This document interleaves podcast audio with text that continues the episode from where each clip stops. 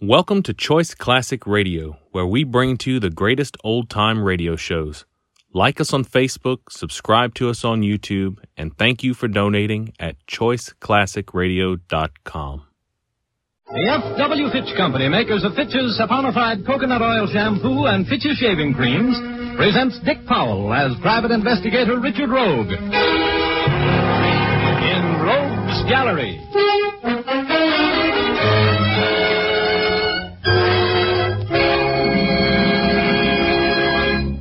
Speaking.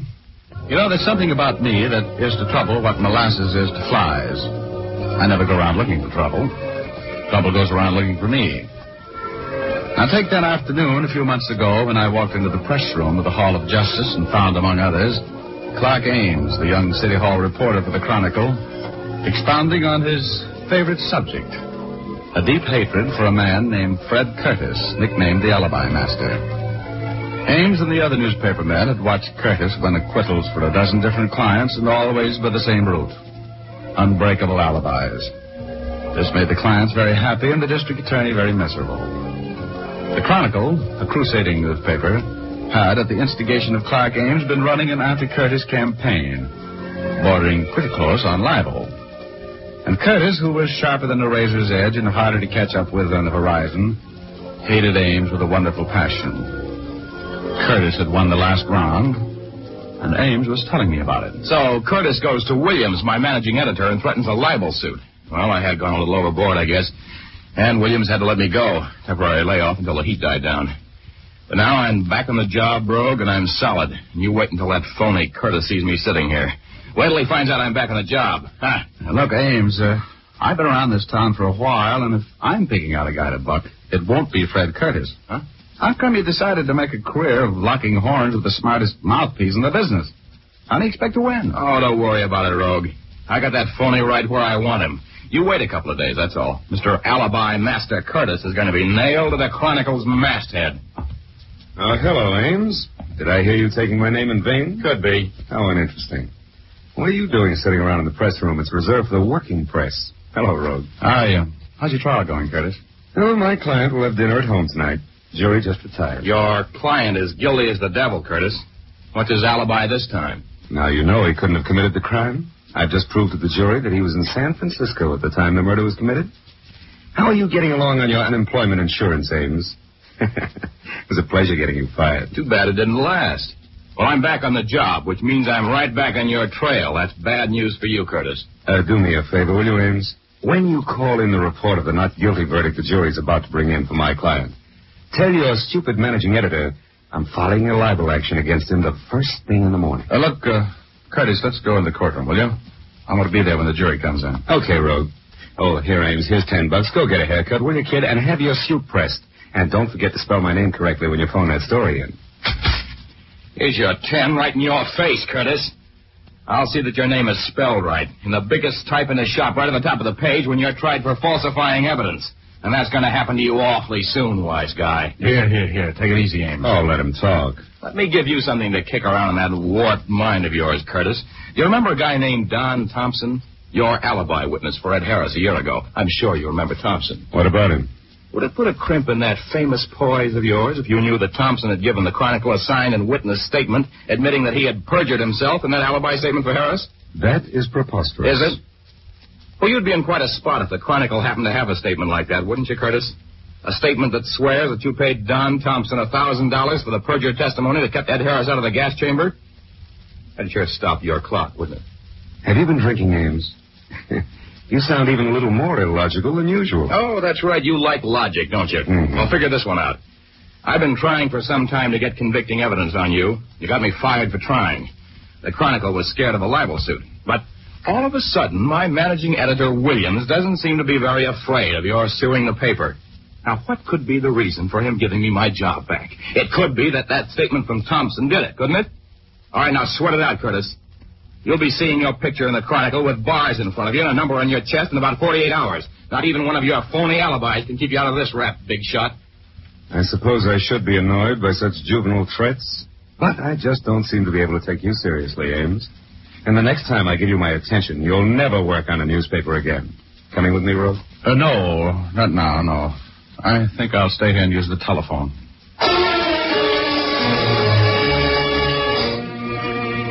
You could see and feel the hate that hung in the air in that press room like a cloud of poison gas after Fred Curtis left. Clark Ames went all to pieces as soon as we were alone, paced the floor, said he'd talked too much. He was as worried as a man with a three horse parlay and two winners. Pretty soon, though, he he left, and I used the telephone to call a couple of girls I know. They uh, they weren't home. I was about to give up and go to dinner by myself when I turned around and saw Betty Callahan standing there behind me, looking like a million dollars. Which is a nice figure, which is what she has, if you know what I mean. Betty had a funny little quizzical smile on her face. Hello, Richard. What's the matter? Aren't you having any luck? Honey, honey, I was just going to call you. You mean that if Alice isn't home and Liza doesn't answer, I'm next in line? Oh, now, you know better than that. You're always first on my list. Remember, Richard, I was standing here when you were phoning. Sure, sure. I was just, uh, just trying to get a substitute, that's all. Uh-huh. Well, what do you want? The names of some girls and a few phone numbers? Now, don't look at me like that, Betty. The only reason I was calling those other girls was because I couldn't find you. Well, I'll forgive you if you'll take me to dinner and then to the theater to see Tallulah Bankhead. Oh, my goodness, you have such expensive taste. Oh, really, my dear man. I have something infinitely better. I have two passes for the show. Well, good. I've got two passes for the drive-in. Oh. Come on, I want to see if I can walk through that door without eating the jam off of Oh, it. I'm hungry. so am I. That's the only reason you have a date with me tonight, Well, then come on. All through that hamburger, I kept dividing my thoughts between how such a little girl could eat so much food and that scene in the press room at the Hall of Justice. I knew Fred Curtis for what he really was cold blooded and completely ruthless. I remember that look in his eyes as he left the press room a little puzzlement, a little fear, and a great deal of malice. Even if nobody else believed the story Ames told, I was sure that Curtis more than half believed it. That meant trouble for somebody.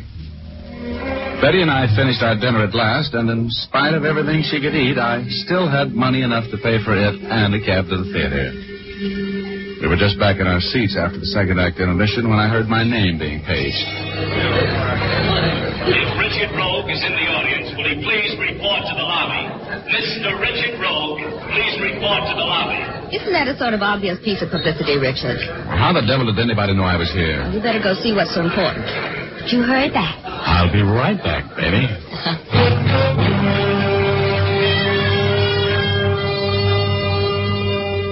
I had a bad hunch as I walked up that aisle. Those little chills that always race up and down my spine when I'm walking into trouble were acting up. I didn't know what to expect as I walked out into the lobby. Then I saw Clark Ames standing there.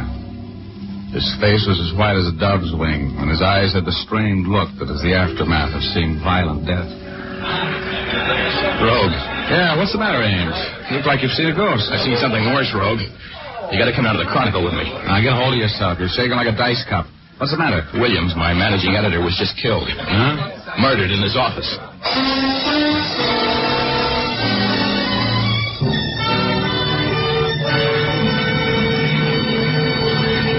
Well, that's the beginning of our story. We'll continue in just a moment, but first, here's Jim Doyle. And now we return to Dick Powell as private investigator Richard Rogue in Rogue's Gallery.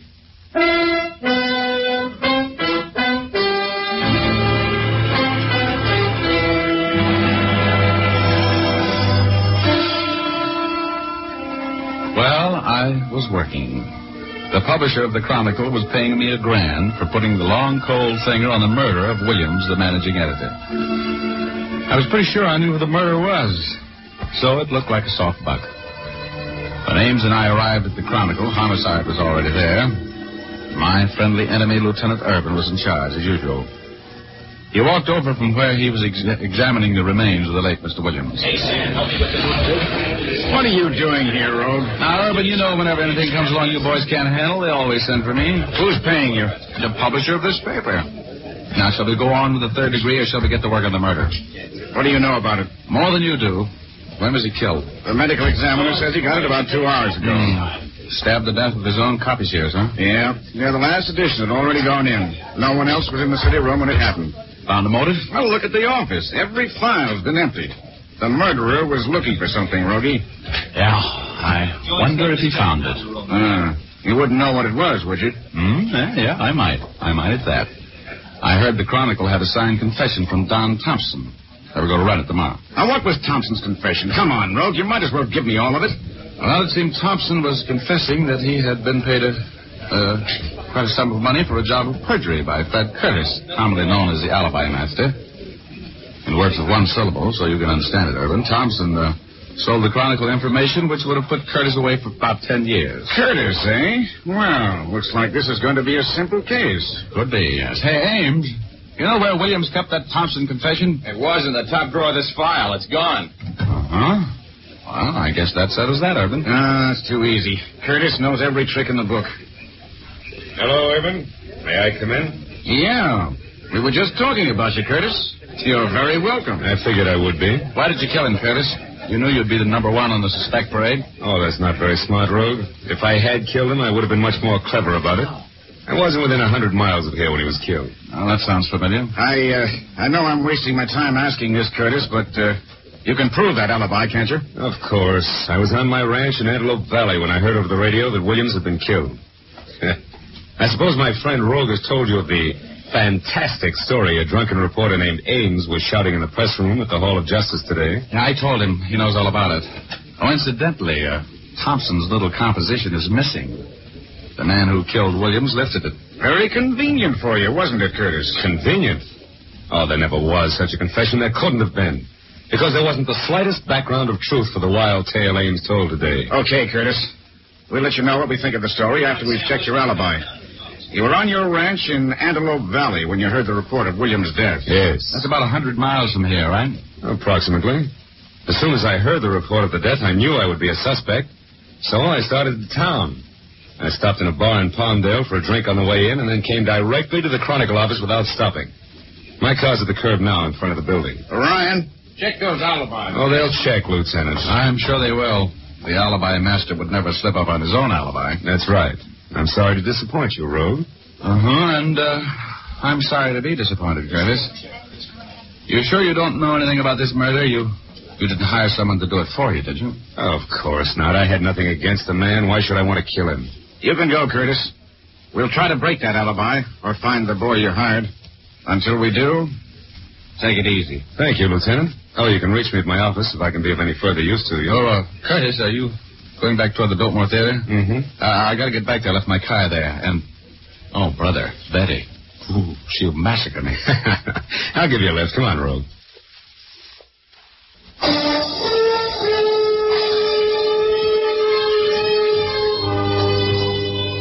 This Curtis guy was strictly the deluxe type. His car was a long, sleek black job a few sizes smaller than the Queen Mary, but with approximately the same amount of power. We got in. Curtis turned on the ignition, and the gas gauge swept clear across to full. Curtis had said he drove directly from the bar in Palmdale to the Chronicle office without stopping. Uh-huh, about 70 miles. Mr. Curtis's carefully planned alibi was not so carefully planned. I was enjoying a short ride with a murderer. He saw my eyes on the gasoline gauge, followed them with his own, and then put his hand in his coat pocket. I knew there was a gun in it. As we drove away from the curb, I picked up a copy of the Chronicle, which had been lying in the seat beside me. I thought perhaps if I could hide my thoughts uh, a little better, I, uh, if I pretended a great nonchalance, for no part of which I felt. Curtis was not sure that I'd attach the proper importance to the story the gas gauge told. He, uh, he was being nonchalant, too. I, uh, had a little dough riding on Prevaricator, 7th today. Then I came out. Ought to be in that paper. Final results. Where'd you get it? I bought it in Palmdale. Then? Oh. This is the Bulldog edition. Oh, The Bulldog edition is sold only on the streets in Los Angeles. yeah, that's right. I'm afraid I made a mistake, huh, Rogue? Yes, I'm afraid you made two of them, Curtis. This paper and that full gas tank. You didn't drive 70 miles in this gas heater without stopping and arrive here with a full tank, did you? You're very observant. Looks like you're cracking my alibi, huh? You killed Williams, didn't you? Yes, I had to. I had to get that confession of Thompson's that would have ruined me. I owe that impetuous reporter a great debt for tipping me off to the Chronicle's plans for crucifying me. You, uh, have any plans for me? Yes. Yes, I think I have it worked out. I'm going to drive you out to the suburbs to a spot I know that's probably deserted by this time. Now, if you were found there, shot. Aren't you overlooking something? If I'm found there shot, Urban is going to pick you up fast. You're going to do better than that, Curtis. Well, if there were signs of a struggle and your wristwatch had been set an hour ahead and smashed to set the time of death, and I was at Lincoln Heights Jail talking to a client at the time the police would figure the murder took place, that might do it, don't you think, Rogue? No, it's no good, Curtis. You're slipping. In the first place, there's always the possibility that a shot would be heard. The district I have in mind is deserted by now, or will be before I consummate my plan. And Urban is no fool. He'll be awfully suspicious. Might give you the paraffin test on your gun hand. You know, I, I, I don't think you're going to handle the situation that way, Curtis. As a matter of fact, I'm going to be kind of hard to handle, even for you. You know, Rogue, it's amazing how fascinating crime, I mean the actual act of committing a crime, can be. Have you ever killed anybody? No. Now, look, Curtis. I suppose you know that you're going to get caught. I know nothing of the kind. Successful crime is nothing more than planning, careful planning. Oh, I'll grant you, Rogue, that I'm going to be suspected of your murder. But I'll never be convicted for it. I won't take any chances. You're wrong, Curtis. You talk like a sick man. You can't beat the law. If you commit a crime, you're going to pay for it. Let's go down to police headquarters and talk this thing over with Urban. What do you have to win by adding another murder to your score? Mr. Rogue, I love life too much, and I love success too much to let anything stand in the way of my life as I live it. You, you just can't understand that, can you? You think that a man of my background and position must be horrified at the thought of taking the life of another human being. Well, you're wrong, Rogue. I have my own code, my own ethics. You know and I know hundreds of reputable businessmen in this town who spend their days and nights, their lives, grasping for money, for power over the lives of more and more people. well, when one of them wrecks another man's life for his business, it amounts to a victory, which is celebrated by the wrecker at his club that evening. If the victim commits suicide, and he often does, they're sorry. That's all. It's just business. What are you trying to prove, Curtis? I'm explaining why I killed Williams. Why I have to make sure that you and the knowledge you have of my affairs are disposed of. It's a matter of business, Rogue. No, you're crazier than a coot. You know that, Curtis. You're not talking like a rational person. You're going to pay for this crime. Don't move. Put your hands back in your lap. I think you know that I won't hesitate to kill you here on the road if it becomes necessary. Set your watch up an hour. One hour, Mr. Rogue. Okay. You got a new plan?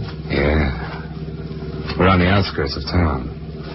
I'm going to stop the car when I come to an advantageous place. Then I'm going to knock you unconscious with a tire iron, smash your watch, throw you onto the road, and run over you. To all appearances, your murder will be the result of a hit and run accident. I will have an alibi which will make it impossible for me to have been in the vicinity at the time of the accident. That, I think, is a perfect plan. Ah, it's full of holes. In the first place, Urban will check the tread of your tires, and in the second, he'll never fall for that smash watch trick. You'll never get away with it, Curtis. You've been buying up juries and alibis and evidence for so long that you forgot that they're honest people. People who can't be bought. Urban's one of them. He'll stay with you until he gets you for killing me, Curtis. Uh, you'll have to come up with a much cleverer scheme than what you thought of so far. Maybe you're right, Rogue.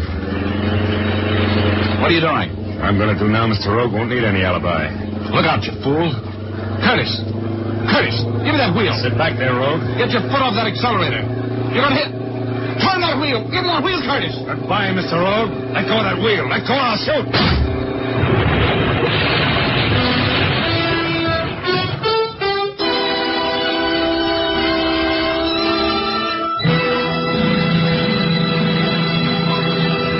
We'll continue in just a moment. Now back to Dick Powell as Richard Rogue in Rogue's Gallery.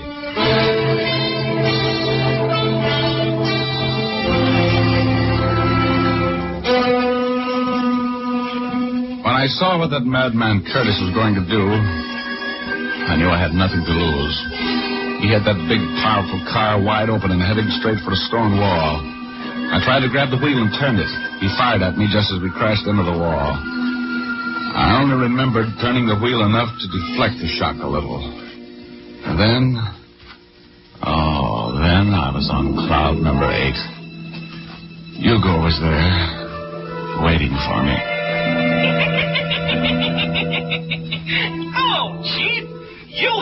close call then. Hey. Hey, Hugo, where have you been? Well, I had a little trouble with the OPA about Cloud 8, and I had to go and see them. Oh. Then I had a tough time getting a reservation back. but I'm glad to see you, Rogie, with your usual bump on the head. Oh, am I dead? Only the good die young, Rogie. Hey, you got company. An old friend of yours is up here. Look, over on Cloud 9. See him? Oh, Curtis. He isn't dead either, huh? Oh, no. But I sure thought I was out of a job when I saw you slamming into that wall, Rogie. You ought to take better care of yourself. Than me. Yeah. Look, I gotta get out of here, Hugo. How badly am I hurt? Oh, you're okay. That car was built to take it. you won't be playing any gin rummy for a while, and you can't collect on your insurance. Give me a little boost over the side. Will you, Hugo? I gotta get downstairs before Curtis does. Sure, Chief.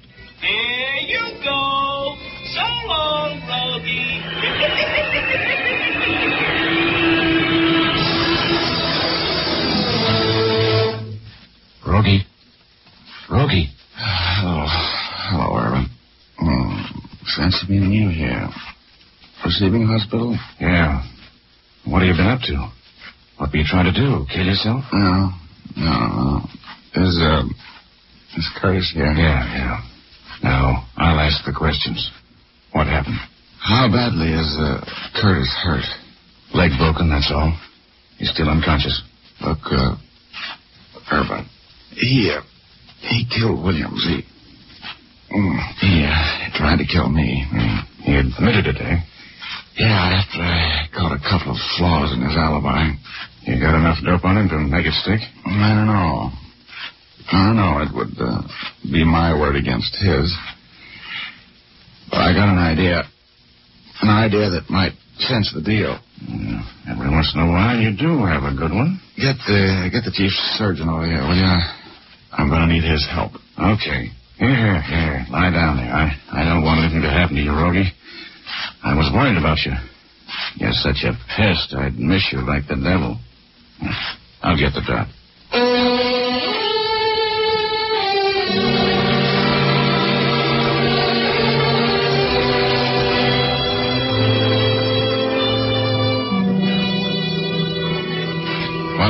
Outlined my scheme to the chief surgeon, he looked for a minute like you might call him the head of the psychiatric ward. But with Urban's help, I finally got him to agree to play it my way. He bandaged Curtis from head to foot, put constricting straps across his chest, and cinched him down like a saddle on an outlaw horse. Then they put him in an oxygen tent and brought him out of shock. Urban pulled out all of the stops as he stood by the side of the hospital bed and talked to the murderer. Like a father. Curtis, can you hear me? Yes. Who is it? Lieutenant Urban. Did the doctor give you the bad news yet? Yeah. Cliff says nothing they can do, I guess. No. You haven't got long to live. Anything you want to tell me? Might as well go with a clear conscience. Did you kill Williams? Yeah. Yeah, I killed him. I had to do it. I killed him. I killed him.